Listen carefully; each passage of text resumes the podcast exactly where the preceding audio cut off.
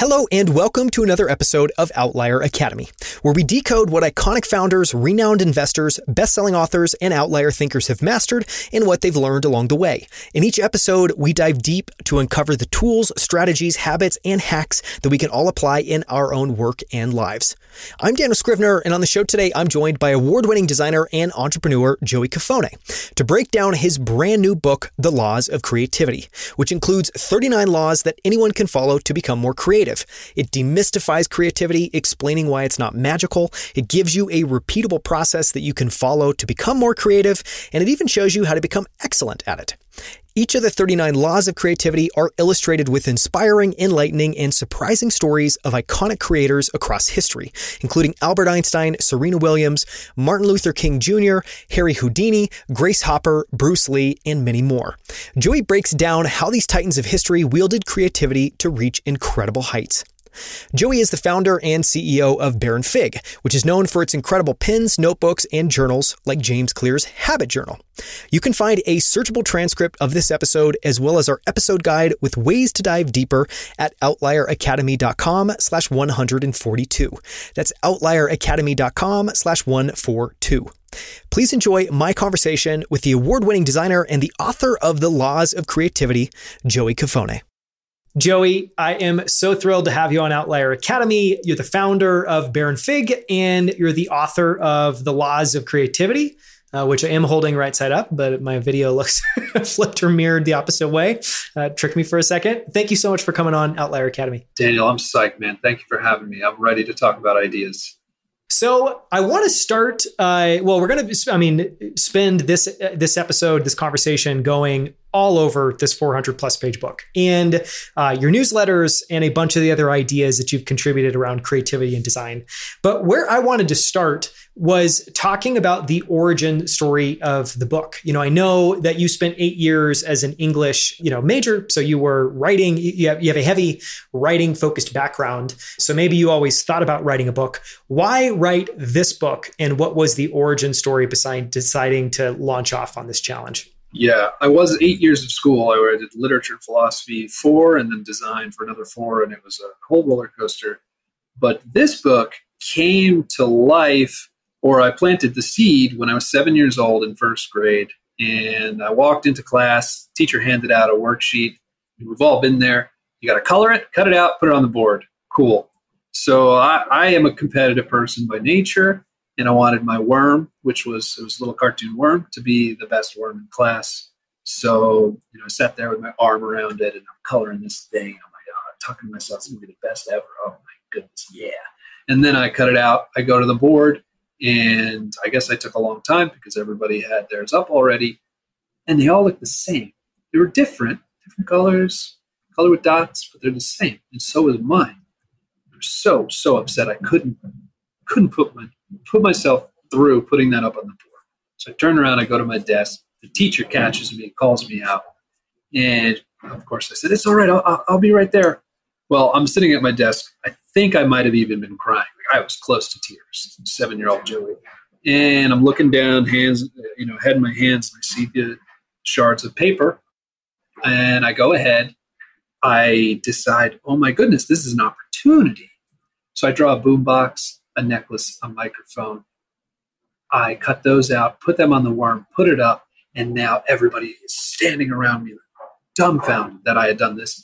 My worm is different from everyone else's. The teacher, I'll never forget, she looks at it and she goes, I've never seen anything like it.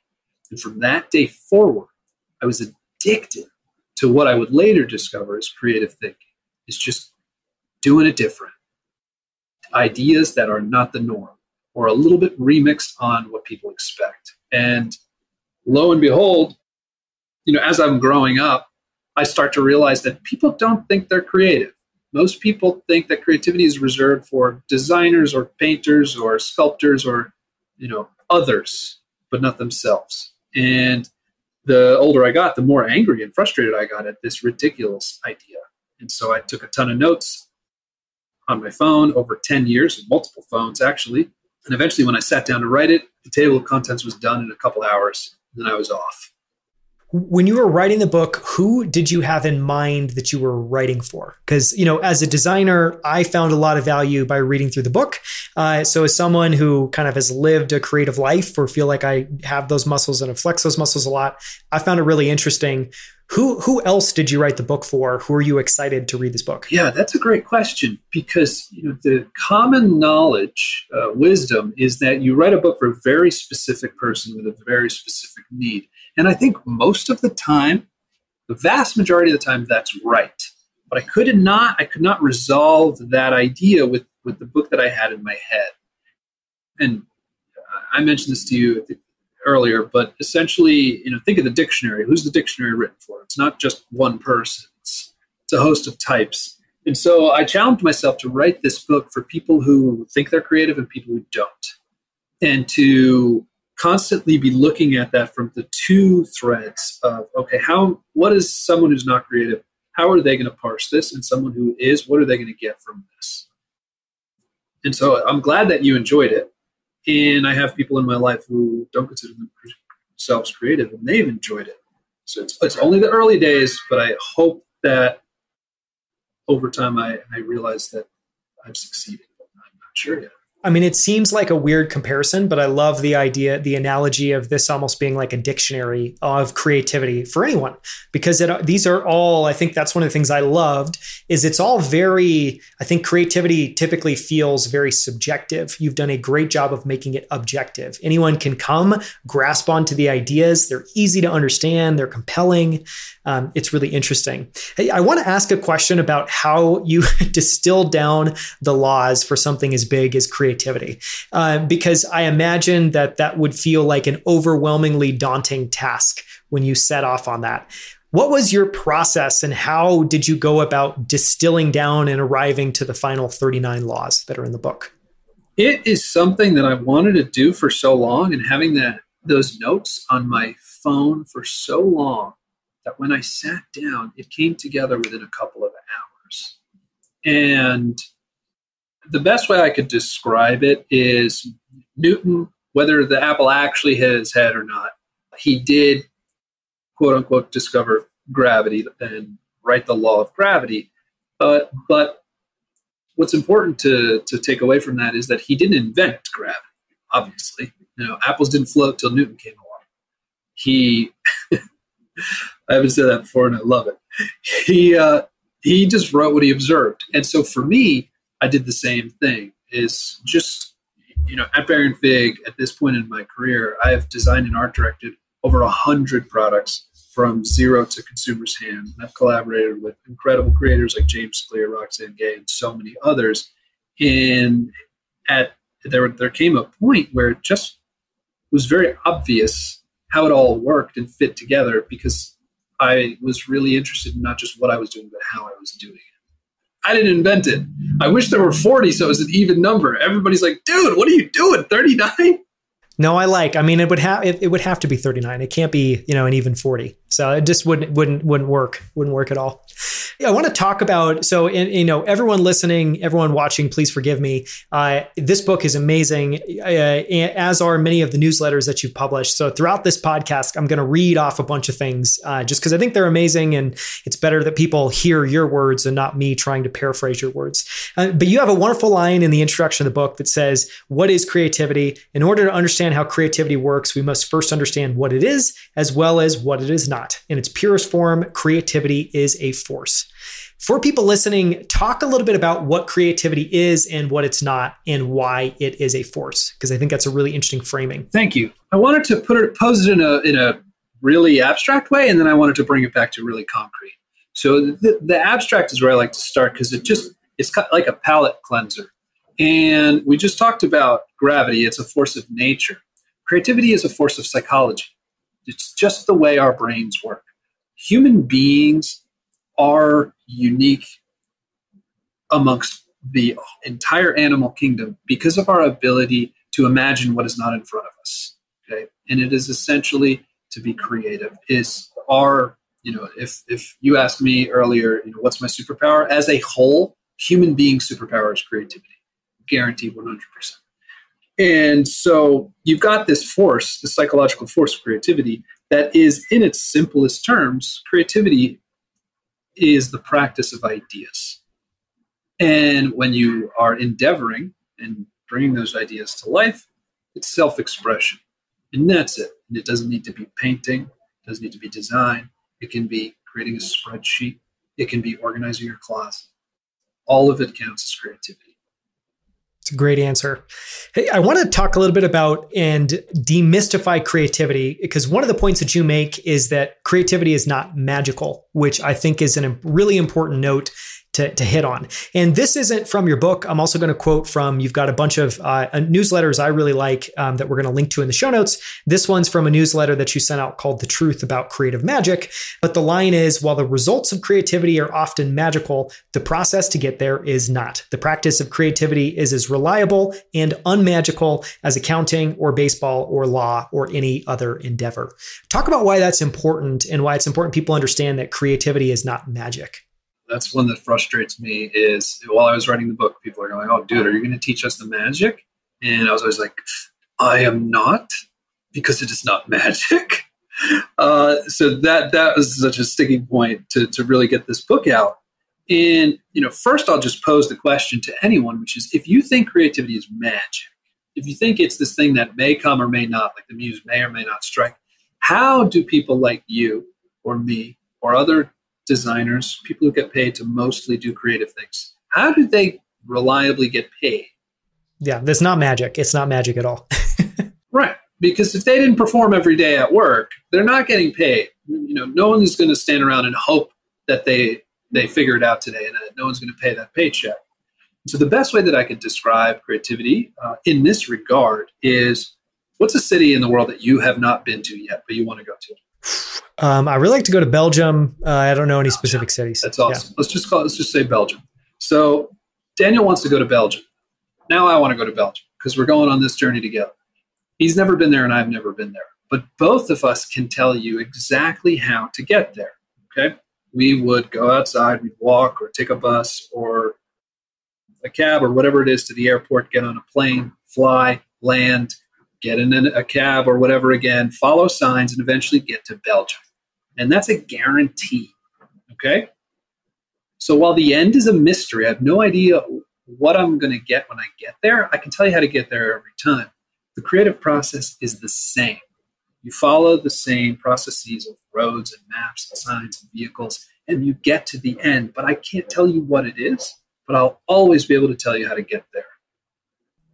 So well said. I mean, just an immediate counterpoint that I think of is every design team has a design process. You never go to a design team and they're just like, we just hang around. And then all of a sudden, at random times, this idea emerges and it's fully fleshed out and we just ship it. No, every design team has a process and it is very rigorous. In my experience, the better the design team, typically the more rigorous the process. Absolutely. Well said.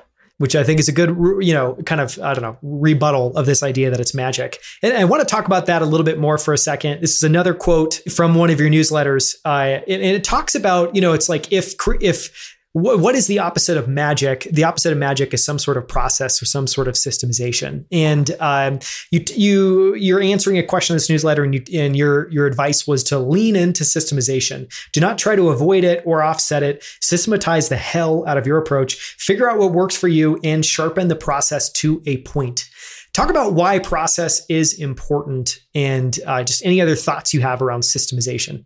Yeah, well, there's this belief that, we have left brain and right brain thinking, and a lot of people divide that into left brain and right brain people, and that's wrong. And so we have these, creative types that are undisciplined, starving artists, and then we have the, the quote unquote suits with all the rules. And what that does, it just misleads us into thinking that to be one thing, you must be this entire thing, which is to be creative, you must, you expect it to be flying by the seat of your pants. And so that person that asked that question, I could tell that they're like, hey, I just can't get a whole grasp. Sometimes it works and sometimes it doesn't.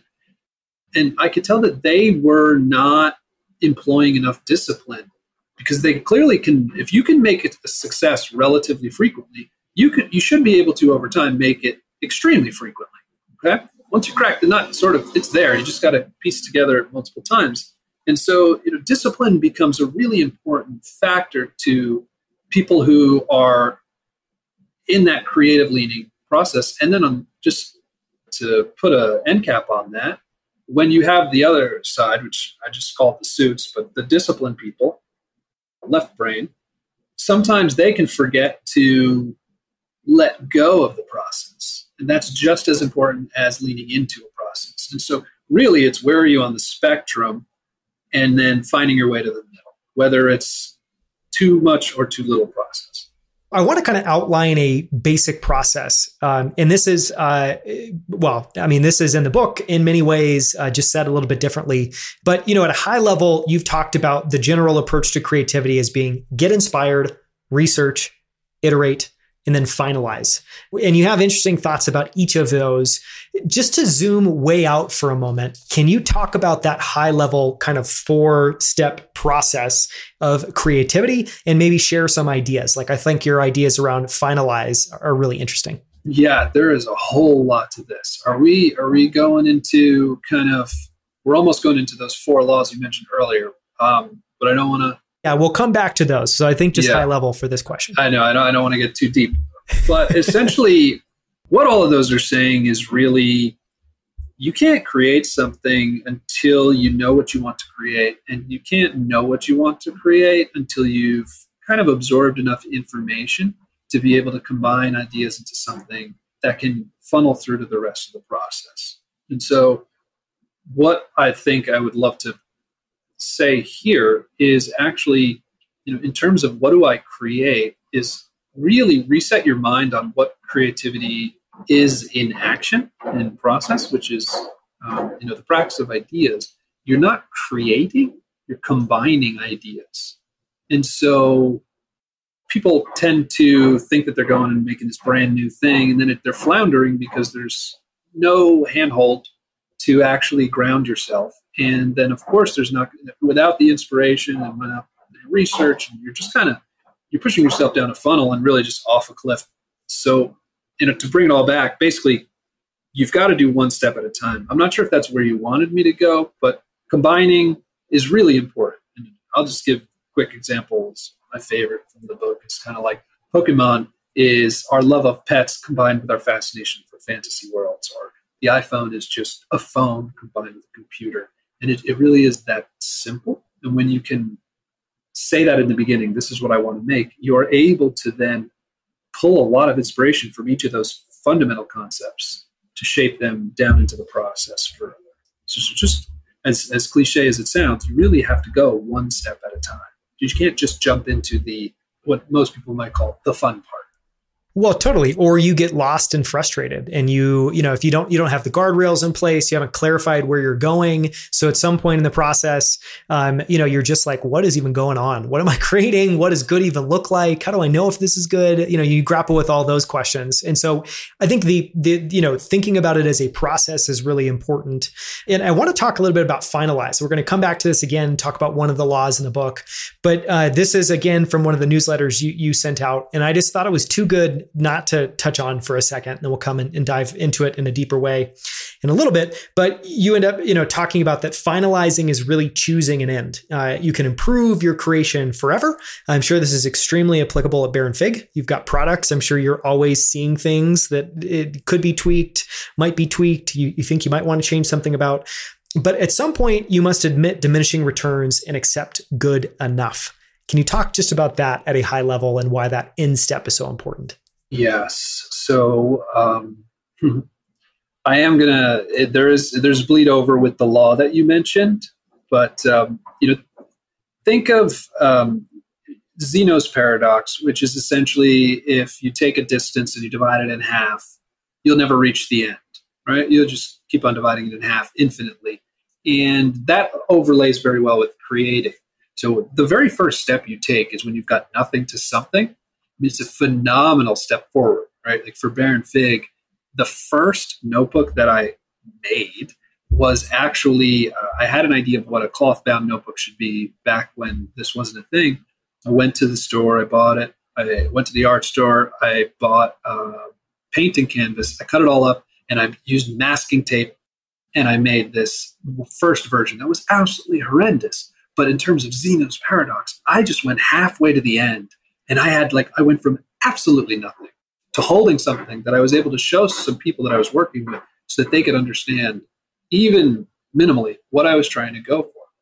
What happens is, as you keep cutting that distance in half and half, at some point you cannot tell that distance is being cut. The diminishing returns are invisible. You're the only one that sees it. And at that point, that's when you just have to make a decision to stop. Because you're eventually going to, what you're doing at that point, you're not making it better, you're making it different.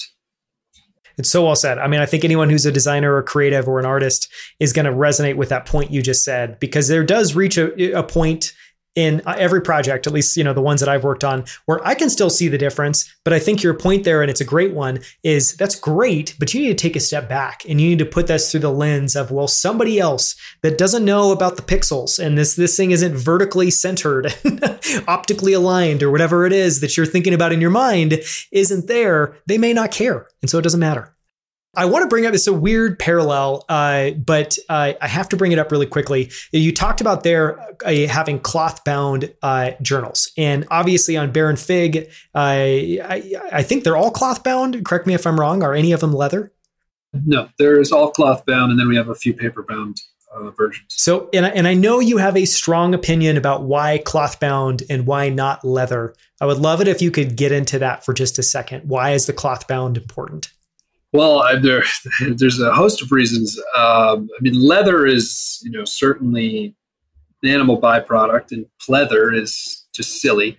And so for me personally, there's something beautiful about cloth-bound anything, really, that I love the texture and the feel, and I think it's a little bit more, human is not the right word, but it's the word that's coming to me right now. And at the time, especially when we made it, it was extremely unique. And like I said, a whole host of reasons. Have you read something that I don't remember? No, I remember doing research for this. I remember coming across a quote where you were basically like, I hate leather. I don't want leather on any of our products. And that obviously stuck in my mind. Yeah. It's just kind of, I'll tell you something that you haven't said, which is, I don't like leather for obvious reasons. It's an animal byproduct, and I don't need to contribute any more negativity to the world than I have to. But even the biggest reason, I hate the imperfections. They drive me nuts. A little scratch here or a little wave there. My goodness, as a designer, and it's wrong to want a natural material to be to have unnatural perfection, and so.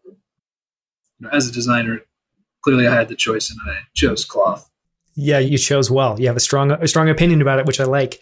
I want to go back to the book and talk a little bit about the way that you've decided to kind of theme it and section it. So in the book, there's 39 laws, not 40. It's 39 laws of creativity. There cannot be 40.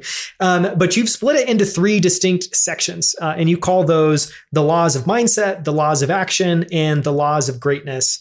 And I felt like I couldn't not bring that up because you grouped that intentionally. There must be some thoughts in your mind about why they're grouped that way.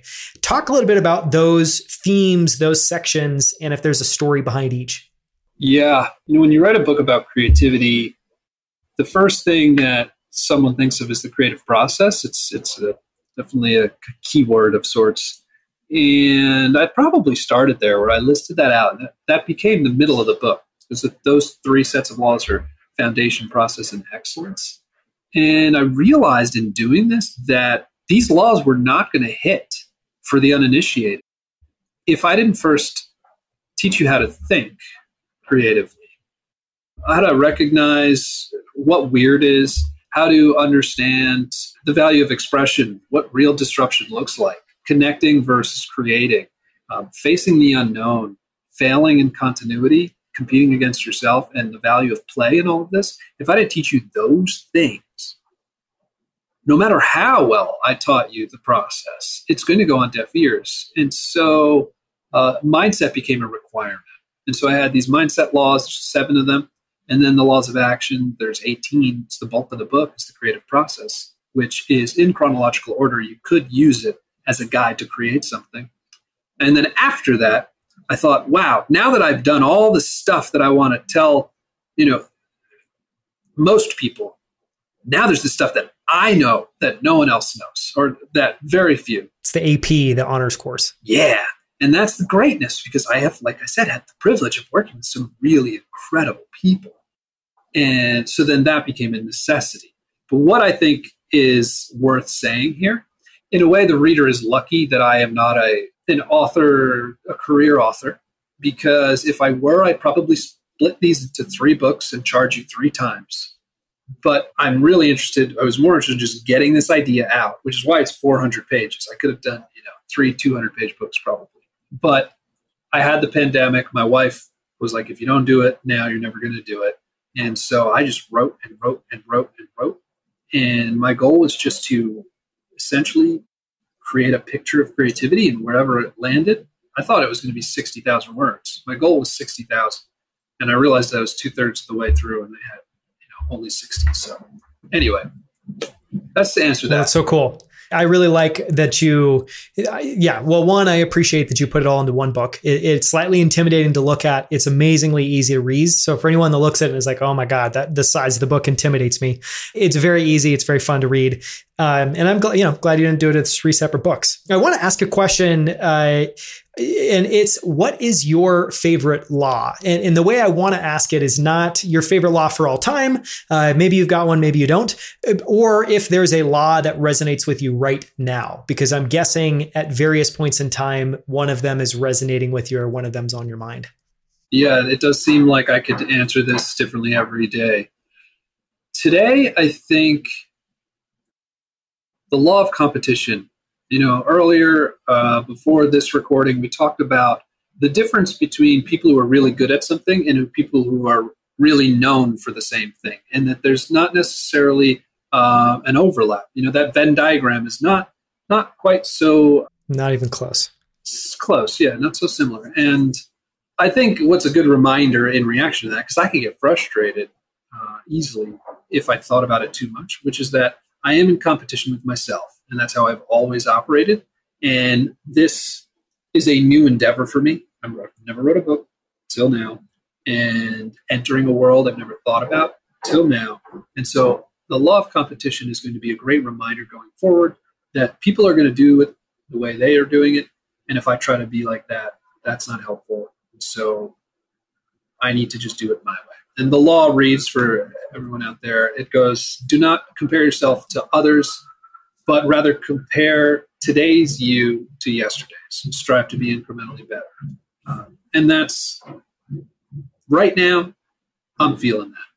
I mean, it's well said. I also feel like it goes to the heart of the entire idea behind the book, which is to be you, not to be playing a comparison game, but to just be, almost like shut off the multiplayer version of the game. This will speak to you and go into the single player mode. It's just you. You don't have to worry about what anyone else is doing. Just focus on your own game.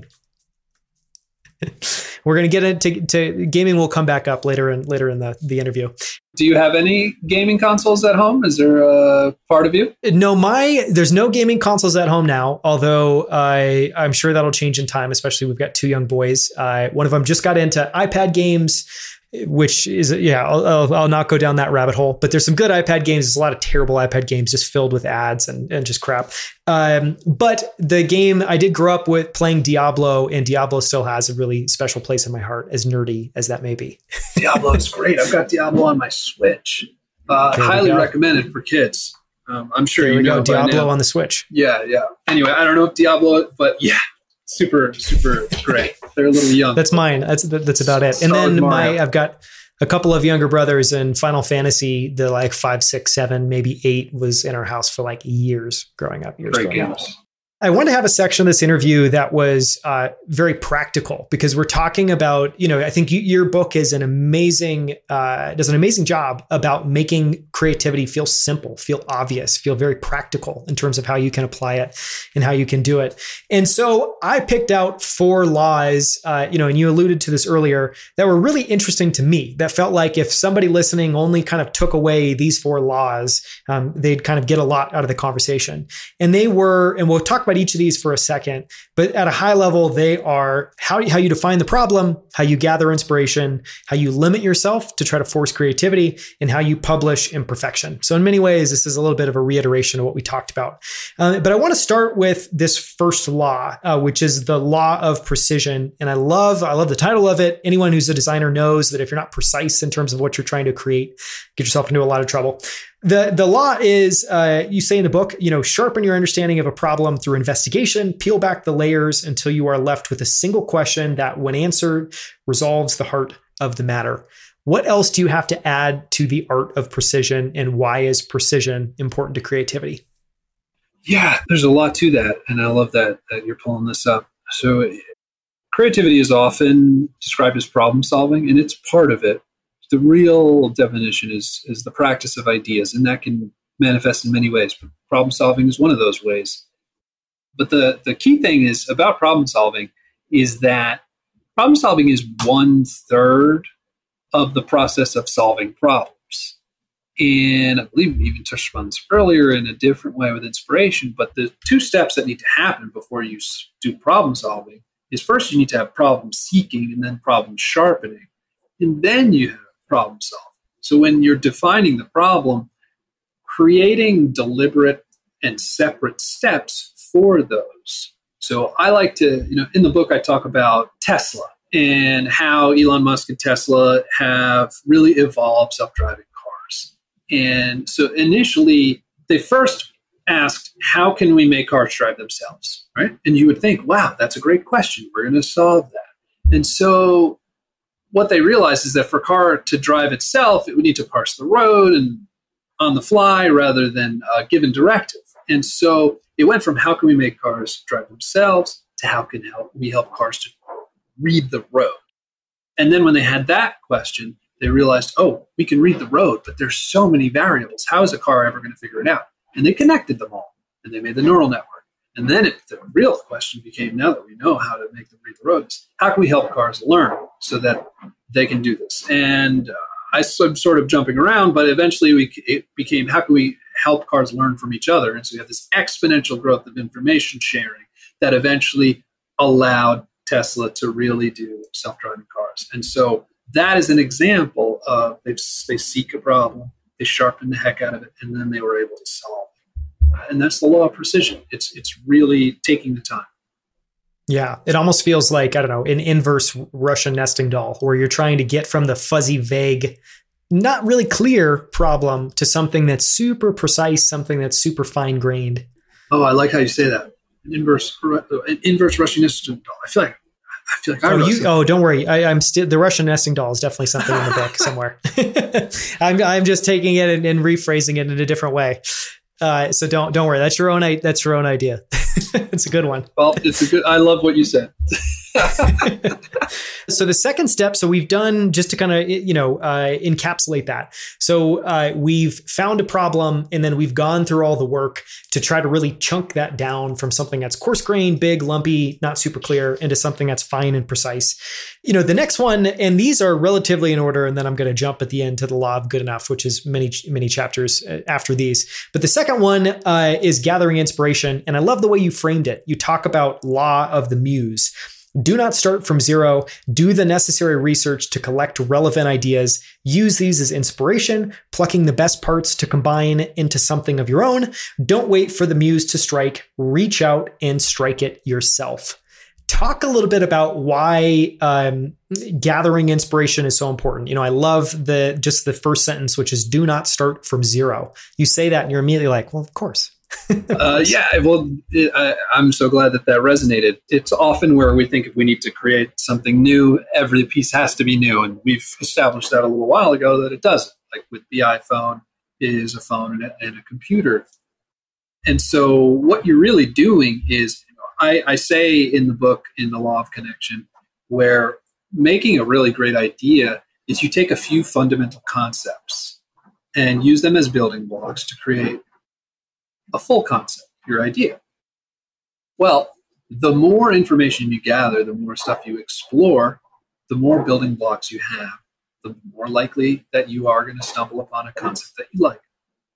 seems obvious. Sometimes I wonder if I'm just saying the dumbest thing on earth, because it's just like, that's obvious, I guess. But, you know, what I think is also important in this chapter, in addition, is that a lot of times we think that the muse needs to reach out and strike us, and I'm saying strike the muse. There's passive inspiration, and that does happen. And passive inspiration would be, I tell the brief story of a guy named George de Mestral walks through the woods, some weird little things stick on his pants, he brings them home. After going through the woods many times before and not caring about them, this time he's like, I should look at that. Puts it under a microscope. Dude invents Velcro like 5 or 10 years later because of that. And that's passive inspiration. Something happened to him. He wasn't looking for it, and he made the most of it. And that's awesome. But when you want to engage creativity, you shouldn't wait for it. And then you have active inspiration, and that's gathering it. And there's just two dimensions to it. Step one, collect, and step two, assimilate. You go into a category of something you really like, and, you know, the iPhone and the computer, the computer and a phone is a great idea. Just gather a bunch of computer stuff, gather a bunch of phone things, see what people are doing, digest them, not just as wholes, but as the components. And then you have just a massive library of stuff to use and put together. And you can do it all in your head, which is the greatest part. And this is really common, you know, to talk about it for a second. Like, oftentimes if you're kicking off a project or on a design team, you'll come up with a mood board or an inspiration board. And it's effectively that. You're going and pulling a bunch of things that have the vibe or the feel or the aesthetic or something that you think is interesting that you want to try to have.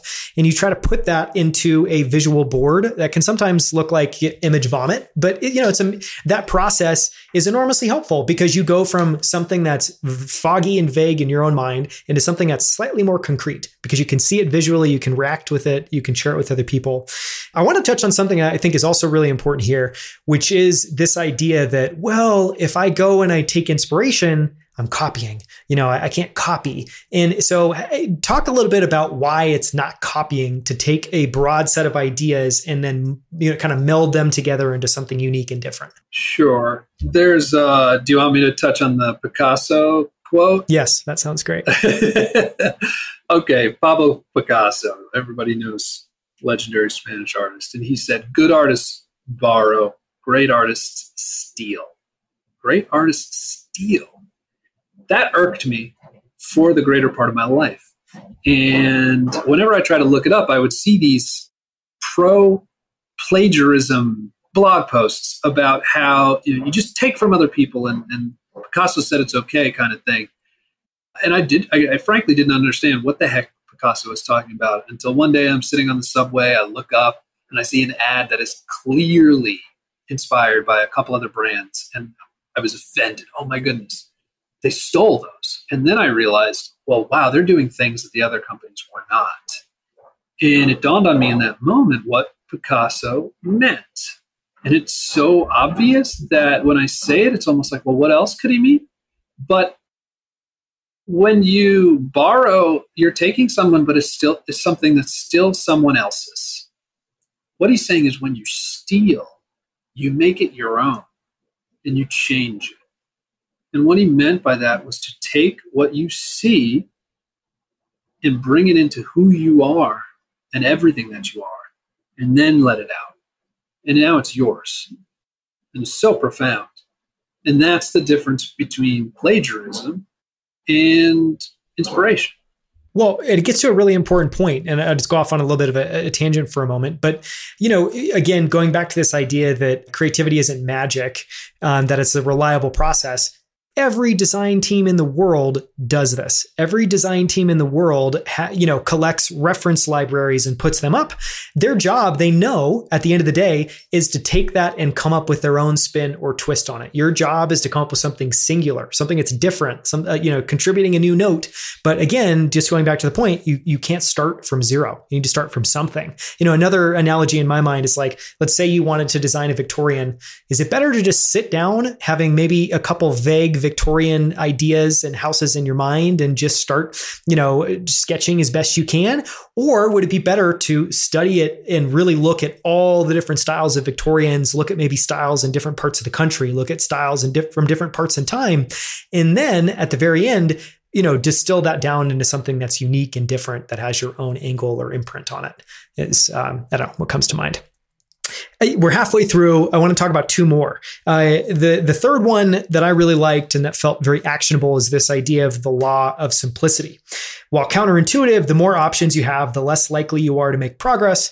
Keep your parameters tight, your path narrow, and you will find that innovative thinking appears faster and more reliably. And so I guess my read on this is partly around, you know, giving yourself constraints and the power of constraints. And part of it is just less is more, you know, kind of reiterating that idea. You need to pare down. Yeah, I think what happens very quickly is people get concerned whether or not someone's going to be able to understand their idea, or they're going to be concerned if they're ostracizing a certain user. And so they throw everything in. You know, we've seen software with 1,000 features that, you know, people only use 10%. That's this kind of thinking that we're talking about. And the law of simplicity is essentially calling that out. The best way I like to describe it, I'm getting deja vu here. We didn't talk about the field yet versus the road, but the field and the road is, in a nutshell, say I drop you in a field, 300 acres. I'm a city boy, so I don't actually know how big 300 acres is, but I assume it's pretty large. And it's huge. Right, it's pretty big. And I tell you, hey, find the exit. It's a gate. And you're going to be like, which way do I go? Now, if I put you on a road at the beginning and I say find the end, there's only one way to go, straight. You can do that to yourself, for yourself, by creating limits and parameters so that by the time you're ready to get to work, you're just driving straight. And that has a lot to do with creating the right limits. And there's ways to do that when you're building your idea, and I really enjoy talking about when you communicate your idea, which is something I call the attention pie. So imagine a pie that has 100 slices, and for every element that you add to your communique, you divide the slices in half. And so if I use in the book, if I give you a flower, it's 100 slices. For a brief moment, a flower is the whole world for that person.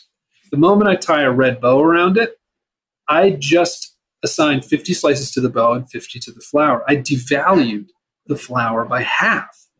Just by adding, I've made it worth less. And that's fine. You need a couple things when you're communicating. But what you want to avoid is not adding 10 things. And each thing only gets little 10 points of attention.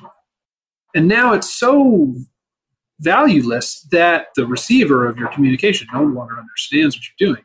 So all that's to say is, you know, there's value in limiting what you create, and there is value in limiting the way you communicate what you create. And they can be the same, or they can be different, and you can manage them. Like, for example, the iPhone is way more than a phone and a computer. We know that. It's a lot. But when we communicate it that way, it's easy to parse. I love this idea of a communication pie. I think I'll be using that. I might steal that, and you might see that show up in other places because it is I think, a very profound, easy to grasp way to kind of understand what's happening there. Last law, and this gets a little bit to what we talked about before about choosing to finish, but I just like the way you phrase this. And you talk about it as publishing imperfection. It's the law of good enough. Aim for perfection and you will find yourself smothered by perpetual searching and disappointment. Instead, publish the simplest, clearest version of your creation and go from there. Why is that so important? Oh, this is one of my absolute favorites. So there's a couple that go deep in philosophy, and this is one of them. So this, the law of good enough, is if you aim for perfection, and I know people that do this, you're never going to be satisfied. You're never going to be able to hit the law of the finish line where you're able to say, I've had enough, because again, creativity is a force of human psychology. You're fighting your psychology in that way, and you're not going to reach the destination. And so what happens is perfection becomes endlessly pursued, which is terrible. Or if you do publish it, then you now feel like you have an imperfect creation that was put into the world, which is also equally terrible. So the way I like to talk about it is, think of the philosopher Plato. There's a concept that he has, it's called we now call the Platonic Forms. And this is wonderful, wonderful idea where it's the idea in our head of something is the form, Plato's forms, aka the Platonic forms. So let's take a circle, for example. Circle is an easy concept to discuss. In our head, a circle is absolutely perfect. Absolutely perfect. Every point is equidistant from the center. In reality, everything that there are circles all around me. Like, unfortunately, everything seems to be tied to something I can't show you. But you know, grab my mic, grab my light. But all these circles in reality are not perfect, but they are good enough. And that is the law of good enough, is that you have to accept that there's thousands and thousands of things around you in this very moment. Like I am here in this room. There are thousands of creations that someone had to say, it's good enough, and none of them are perfect. You're no different. You have to do the same thing. You have to go through that, almost like the process of grieving. There's a little bit of loss involved to say, I've done what I can. Now I have to let it go. Well, I love because I think there's another powerful idea embedded in that, or at least something that feels actionable embedded in that, which is if you find yourself grappling with something and you're unsatisfied with it, think about the surface area. And maybe the solution is to take the surface area and shrink it way, way, way, way, way down as a way to, like you said, like rather than trying to have this be amazing, why not try to have this be amazing? And, you know, it seems to me like a helpful axiom that if you're frustrated by something, you can't feel like you're getting it good enough. Think about the size of it. Think about the surface area of it. Right. Because you may be trying to swallow something that's a pill that's too large. Yeah, totally. Which is a thing all the time that you grapple with. Everyone's got finite resources, finite time. I think this comes up a lot, especially in startups where this, you know, there's just constant tension between we want to make something that's really, really, really great. And we also need to be moving really quickly and shipping stuff quickly and, you know, trying to square those two things. And I think advice I give a lot is to take the surface area down. So I really like that principle. So that, you know, those again, just to read these back, these are just 4 of the 39 laws: law of precision, the law of the muse, the law of simplicity, and the law of good enough. To me, felt like a really interesting, actionable way to move from an idea you have all the way through kind of executing it. I want to talk about one more thing. You know, in the book, there's it's full of vignettes, it's full of quotes, it's full of stories from iconic creators across history. What was the process like to research those? And do you have a favorite story or figure or icon that's in the book? Oh, my goodness. I have so many feelings about all of it. But it was an interesting process because actually each third of the book was very different in terms of how I made it. The first third was easy because I had a lifetime of stories in my head that I just was like, you're this law, you're this law, you're this law. Boom, this is great. I'm going to kill this thing. Then what happened in the second third is I started to run out of stuff in my head. So I had to go read stories. But since I still had so many available laws that I had to attach stories to, I was able to read stories and quickly say, oh, that's good for this law. That's good for this one.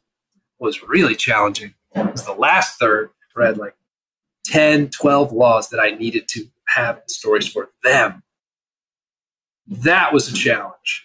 Those took me as long as the first 2/3 because I had to go read story after story. That was wonderful, wonderful information, but it didn't apply to the point I was making. As far as my favorite goes, you know, the one with Bruce Lee really changed me as a human. This chapter, when I wrote this chapter, it changed my life. And I won't spoil too much because this was close to my heart. But one of the parts that Bruce Lee, I actually would go so far as to say I am accidentally a student of Bruce Lee at this point, which is he had a philosophy called Jeet Kune Do, which is essentially the philosophy of the no philosophy. It's sort of the opposite of mastering one thing is learning a lot. And then alongside that, he had this flexibility approach to life that I didn't know was compatible with being so disciplined. And he has a famous quote, you probably heard it, which is, be like water. Water can crash or it can flow. It can be powerful or it can be smooth. You put it in a teapot, it becomes a teapot. You put it in a teacup, it becomes a teacup. And before I wrote that chapter, I lived such a rigid and disciplined life because I thought, oh, that's the way to excellence. And when I read about and studied Bruce Lee, I realized that there's just like left brain, right brain, there is a spectrum and there's a balance and a compatibility that has to happen in both directions. And it changed. It changed the way I go about living now. I am able to, even though I do get up early and I have my routine, I'm able to move it. Some days I remove things if my wife needs something, or the dog won't go to the bathroom and it eats up another 20 minutes. And I used to get frustrated. And I just let it go now. It's truly changed me. I would say that this book has given me a lot of gifts. And I think that's my most prized gift from it.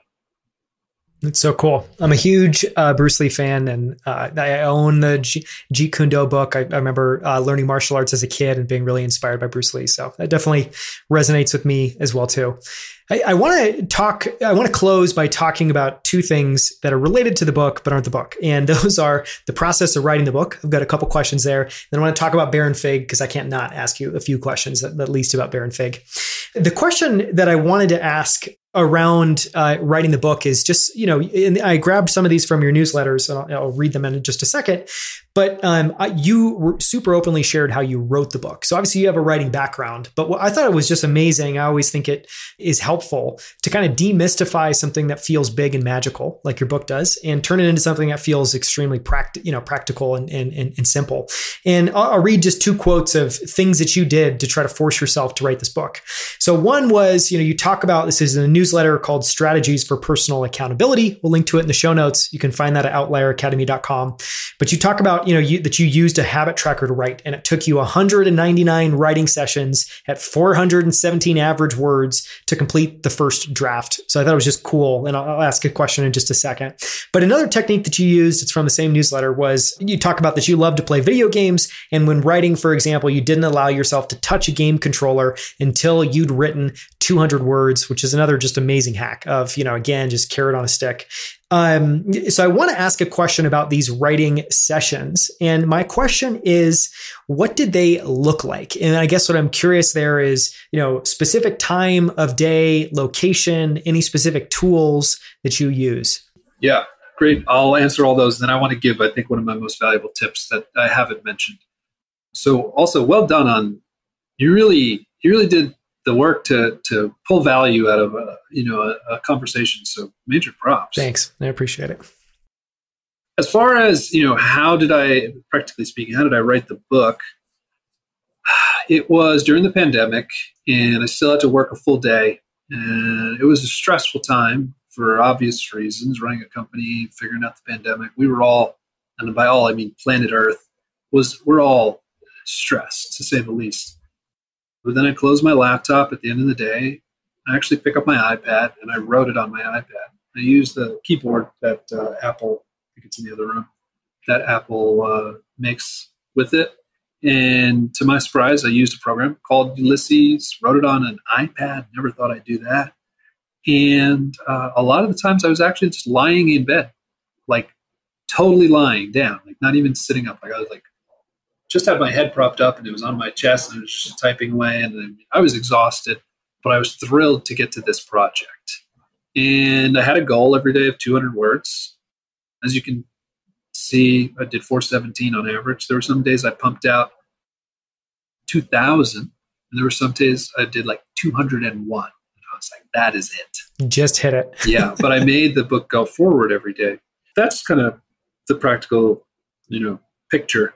But one thing that I think really changed the game for me is I did something that I avoided, a trap that a lot of writers fall into. Going back, I had a rule that I would write the chapter from start to finish. I would let my wife read it out loud.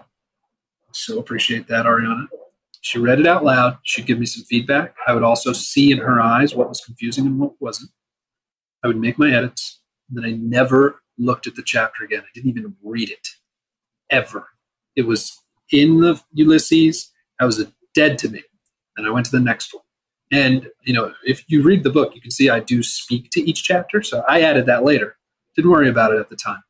I wanted to make progress because I know that, especially with writing, you can go back and just edit to death. And it wasn't the time. I mean, it's the end of choosing when to finish, and it's like never-ending finish line. Yeah, dividing in half. Absolutely. So I did 82,000 words in 11 months, and actually, I wrote a lot because I thought that I had this idea that you lose 10% in editing. So I wrote a lot because I'm like, great, a lot to work with. Well, my editing team, four people who did a wonderful job. They loved what was there and wanted me to add more, which I did not expect. So the book ended up being 92,000 words. And I actually had to write a couple chapters after the fact, two chapters specifically. And it was an amazing experience. Nothing I want to do right now. Again, I could give that like a decade. You're taking a break. I'm taking a big-ass break. You can come back. It was rewarding. And so the biggest tip I could say is, like, if you're writing something, whatever section or chapter you're on, don't go back once you write it.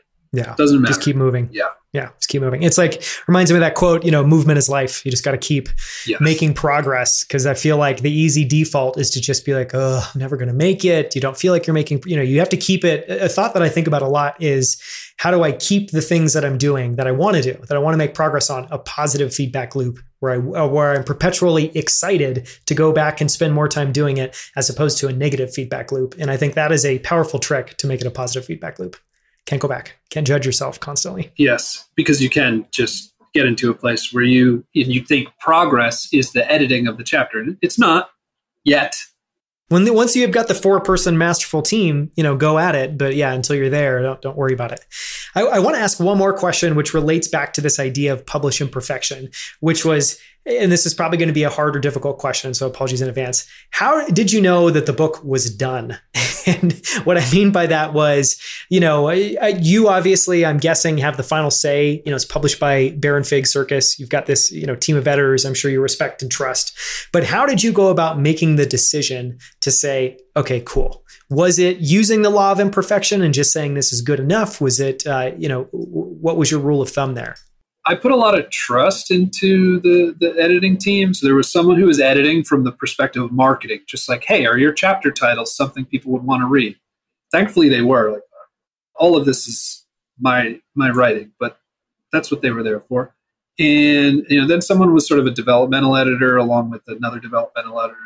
For those that don't know, a developmental editor comes in and says, here's the high-level ideas that you're doing, and here's how they could be better. And then you have a copy editor at the end, which just cleans it all up. I put trust in them, but also, and I put a lot of trust in them. They're wonderful to work with and definitely would do it again. Also, I kind of was just like, I really want this out by the holiday 2023. I want to be done with this. 2022, I'm sorry. I want to be done with this. And so that was a driving factor. Really, it's just like, there's a dead, like, I'm not doing this forever. I mean, this is like using constraints. You use constraints on yourself.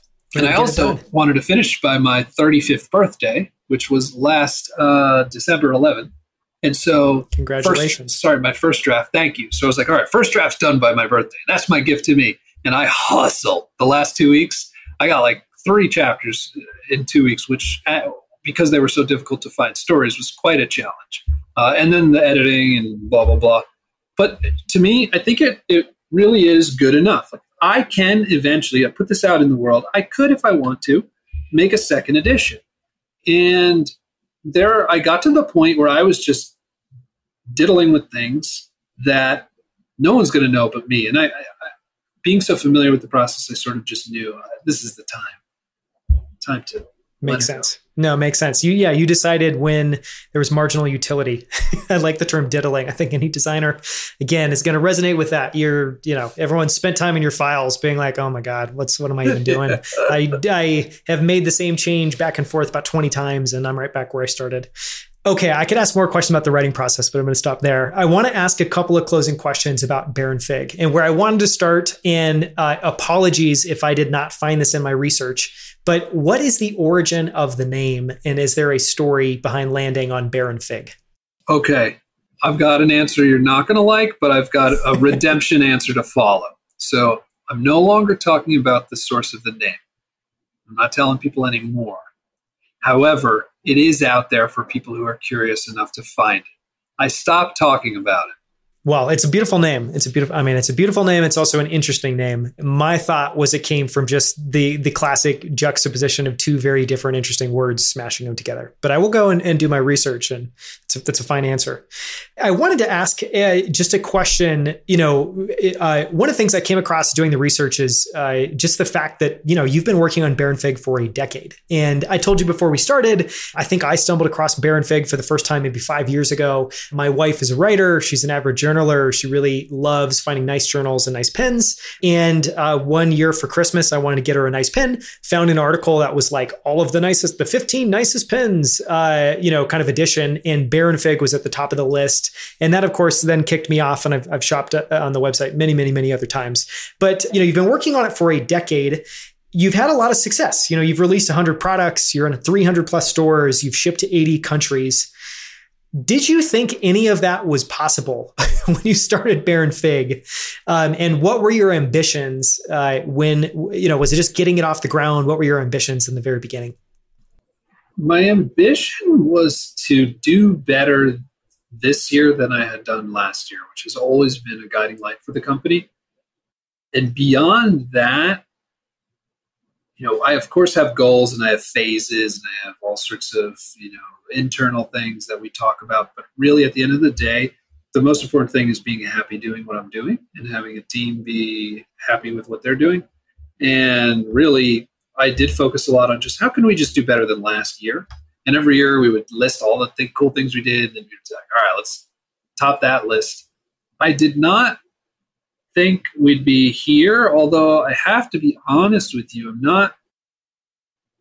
I'm not, if I'm just talking about Baron Fig, I'm not satisfied. I have a specific goal about being the company for ideas, and I think we've only scratched the surface. And so I'm sure a lot of founders say the same thing. Oh yeah, it's good, but I've got more. And I think that part of me is very typical. I think what's atypical is that I'm also just extremely grateful, and I am able to pat myself on the back. And I'm usually the one reminding everyone else, like, hey, we did this really awesome thing. We're cool. Enjoy that. If that answers the question. No, it definitely does. I mean, I think any founder can, resonate with that idea that you're constantly upraising in your mind what you want to create. I'm sure 10 years ago, you didn't see this Baron Fig. This Baron Fig came into existence as you were in the process, and now you see a very different Baron Fig, and you're off chasing that new destination and horizon, which is really cool. I want to ask a couple of kind of processy lessons learned questions. And one of these came from, again, another newsletter, we'll link to it, called The Highs and Lows of Creating Baron Fig. But you talk about one of the challenges. And, the biggest challenge is handling the pulls of a dozen directions in a given moment. There's always something that can be created or improved or fixed. It feels a bit like whack-a-mole. This past week, I've worked on things as large as the future of the company and as small as adjusting a font size on our website by updating a line of code. And the question I wanted to ask was, I think any founder can relate to that pulls in a dozen directions and that whack-a-mole reality. Do you have a system or filter for deciding what mole to whack and what mole to leave? We do, actually. Great question. Ever since we started the company, I've posed a challenge to the team. So you're familiar with Pareto's law or the 80-20 principle that's often referred to? So for anyone out there that's not, it essentially says 80% of your results comes from 20% of your efforts. So I posed a challenge to my co-founder at the time. I said, what if we just do the 20% and just not do the other 80% that only gives that little final chunk? And so we've operated on that since. We've oscillated between being really good at it and being not so good at it. Sometimes you can get caught up for sure. But when I am in a place where there's a lot to be done, that's the first thing I think about. Where the 80-20 and what's the biggest return. And also, a question I ask myself more and more is, should I be doing this? Should I be doing this? And it's hard because when you start a company or when you start anything, you have had to do so much. You're familiar with this, I'm sure. And so you end up accidentally having a lot of skills that can be used at any given time to achieve certain things that the company needs. And so you kind of get, if you're not careful, you can really be defaulted to. And that's the challenge I'm facing right now, which is what I wrote in that newsletter, is I need to stop playing whack-a-mole so much. And really, it's been 10 years. I think it's time to make a bit of a dramatic shift in how I approach. Yeah. It's time to close the whack-a-mole chapter. Yeah, it really is. but I do like, I mean, it feels like they're the tangible thing, or at least what I'm hearing from that is kind of the two lenses or filters are, is this part of the 20 or is this part of the 80? It's filter number one. And then filter number two is, should I be doing this? Or should this be somebody else on the team? Which I think is a really powerful question to ask. I want to ask a couple more questions. One of them is around creativity versus business. This one really resonated with me. As a designer, I think a lot of designers feel like, I don't understand business. I don't get business. I'm not interested in business. Now, obviously, you're someone that's grappled with both of those, and you're involved in creativity and business all the time with Baron Fig. And the quote from the news from one of the newsletters is, creativity and entrepreneurship have a lot of synergies, but they can just as easily work against each other. I have a passion for making things. It's a borderline obsession. Because of that, Baron Fig was born. And together with a team of similarly passionate makers at Baron Fig, we've given birth to many more products. But there are times, however, when our passion for creating works against us. And I thought it would just be interesting if you could just talk for a little bit about creativity versus business as this powerful dichotomy and how you navigate and balance those at Baron Fig. Creativity versus business. It's funny that these newsletters are they're snapshots of what I'm facing at a given time, as well as me trying to answer these questions. It's the tree rings. Absolutely. And it's totally the tree rings. And at the time, I'm a designer. We've established that. My COO, Jay Desai, I've known him since we were 15 years old. We've been roommates. We've gone on adventures together. We've almost died together. And he's a mechanical engineer. We are creators before business folks. But we are, at work, we need to be business folks before creators, essentially. And that's not an easy thing to keep in mind sometimes, because creating is a lot more fun than fixing. And clearly Baron Fig wouldn't exist if we couldn't create, but if we don't fix, after a while, Baron Fig won't exist either. And, I wrote that during a time in which we had really, him and I had a conversation and we talked about, okay, it's time to clean up a bunch of things and neither one of us were looking forward to it. And we were the right people for that role, that responsibility. And so that was on my mind a lot about, wow, how being a maker is in direct contrast sometimes with making, and business are can be at direct odds sometimes. And you have to choose something that you might not be passionate about. For example, I had a very interesting launch of Baron Fig. It's ancient history now, but when we launched the first Baron Fig website, it was ugly.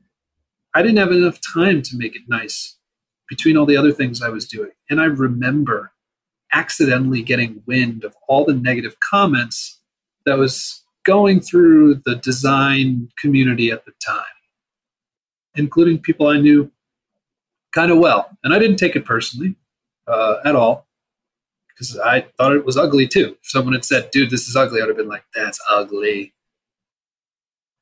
But I remember making that decision, and it was a formative one where at the end of the day, I made the call that I am the founder before the designer. And that was tough, but it's been for the better. Yeah. I mean, it seemed, I like that, that analogy you just used of, the founder versus the designer. It is like you have these two minds, these two perspectives, contained within yourself, and they have to kind of debate. And sometimes one trumps the other, and it may not be something you love every single day. I want to ask one final question. Thank you so much for all the time today, Joey. This has been so much fun for me. I hope it's so much fun for everyone listening. We've covered a ton of ground today. The question I want to, ask to zoom way, way out. You talked about this idea, Baron Fig's not where you want it to be. You want to have this company that's about ideas. Let's jump forward 10 years in the future. Baron Fig has been wildly successful and has executed against that. What does it look like? What has Baron Fig accomplished? What do you hope it stands for in 10 years' time? I know the answer, hands down. I'm sort of like, how much of this do I want to say? That's right. That's right. I'll say this. Be as careful as you want. Yeah. I'll say that what Nike is doing for the body, I want to do for the mind. And I haven't achieved it. And I hope I will in another 10. I might not. And it might not be Baron Fig. It might be something else. I hope it's Baron Fig. But I think regardless of what I am doing, I have unfinished business with that idea. And my dream is that I hope by the time I'm done with all of this living, that kids will talk about thinkers and the thinker that they want to be like as frequently as they talk about the athletes that they want to be like. And that not only can they just look at a book cover and say, I want to be like Stephen King or something, but that there's a forum for it. There's a place for it. There's a culture for it that's bigger than, that's similar to how athletes have become role models. And that drives me. I mean, I love that aspiration. I also love the idea, if the first decade, we've put that behind us, you're moving into decade number 2. The title of this sequel is Unfinished Business. And that is the story that's going to play out over the next decade. We'll see, man. We'll see. Thank you so much for the time, Joey. This has been so much fun. And just a reminder, most of this interview, we've been talking about the laws of creativity. Highly, highly, highly recommend it. It was so much fun to read. I don't normally say that about books, especially nonfiction books, and I read a lot of them.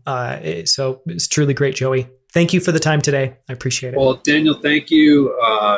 Time is the most valuable thing there is. And you've given me big chunk, and you've done it exceptionally well. And I mean that, or I wouldn't say it, just like what you said about enjoying the book. So thank you. And for those of you who have made it to this part, listeners who have gone in for their hour and 13 minutes or so, or wherever you end up, thank you for spending your time with us. I appreciate that as well.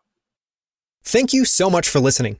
You can follow Joey Cofone on Twitter at Joey Cofone. That's Joey, C-O-F-O-N-E. And you can subscribe to his newsletter, which I highly recommend at joeycofone.com. And you can also see all of Baron Fig's incredible products at baronfig.com. You can find a searchable transcript of this episode, as well as our episode guide with ways to dive deeper at outlieracademy.com/142. That's outlieracademy.com/142. For more from Outlier Academy, follow us on Twitter, LinkedIn, and TikTok. Subscribe to our YouTube channel at youtube.com/outlieracademy, or visit outlieracademy.com for more incredible book club episodes covering New York Times bestsellers, including The Wires of War by Jacob Hellberg, several short sentences about writing by Verlyn Klinkenborg, Impact by Sir Ronald Cohen, Philosophy for Polar Explorers by Erling Kagge, and many, many other incredible books. We'll see you right here with a brand new episode of Outlier Academy next Wednesday.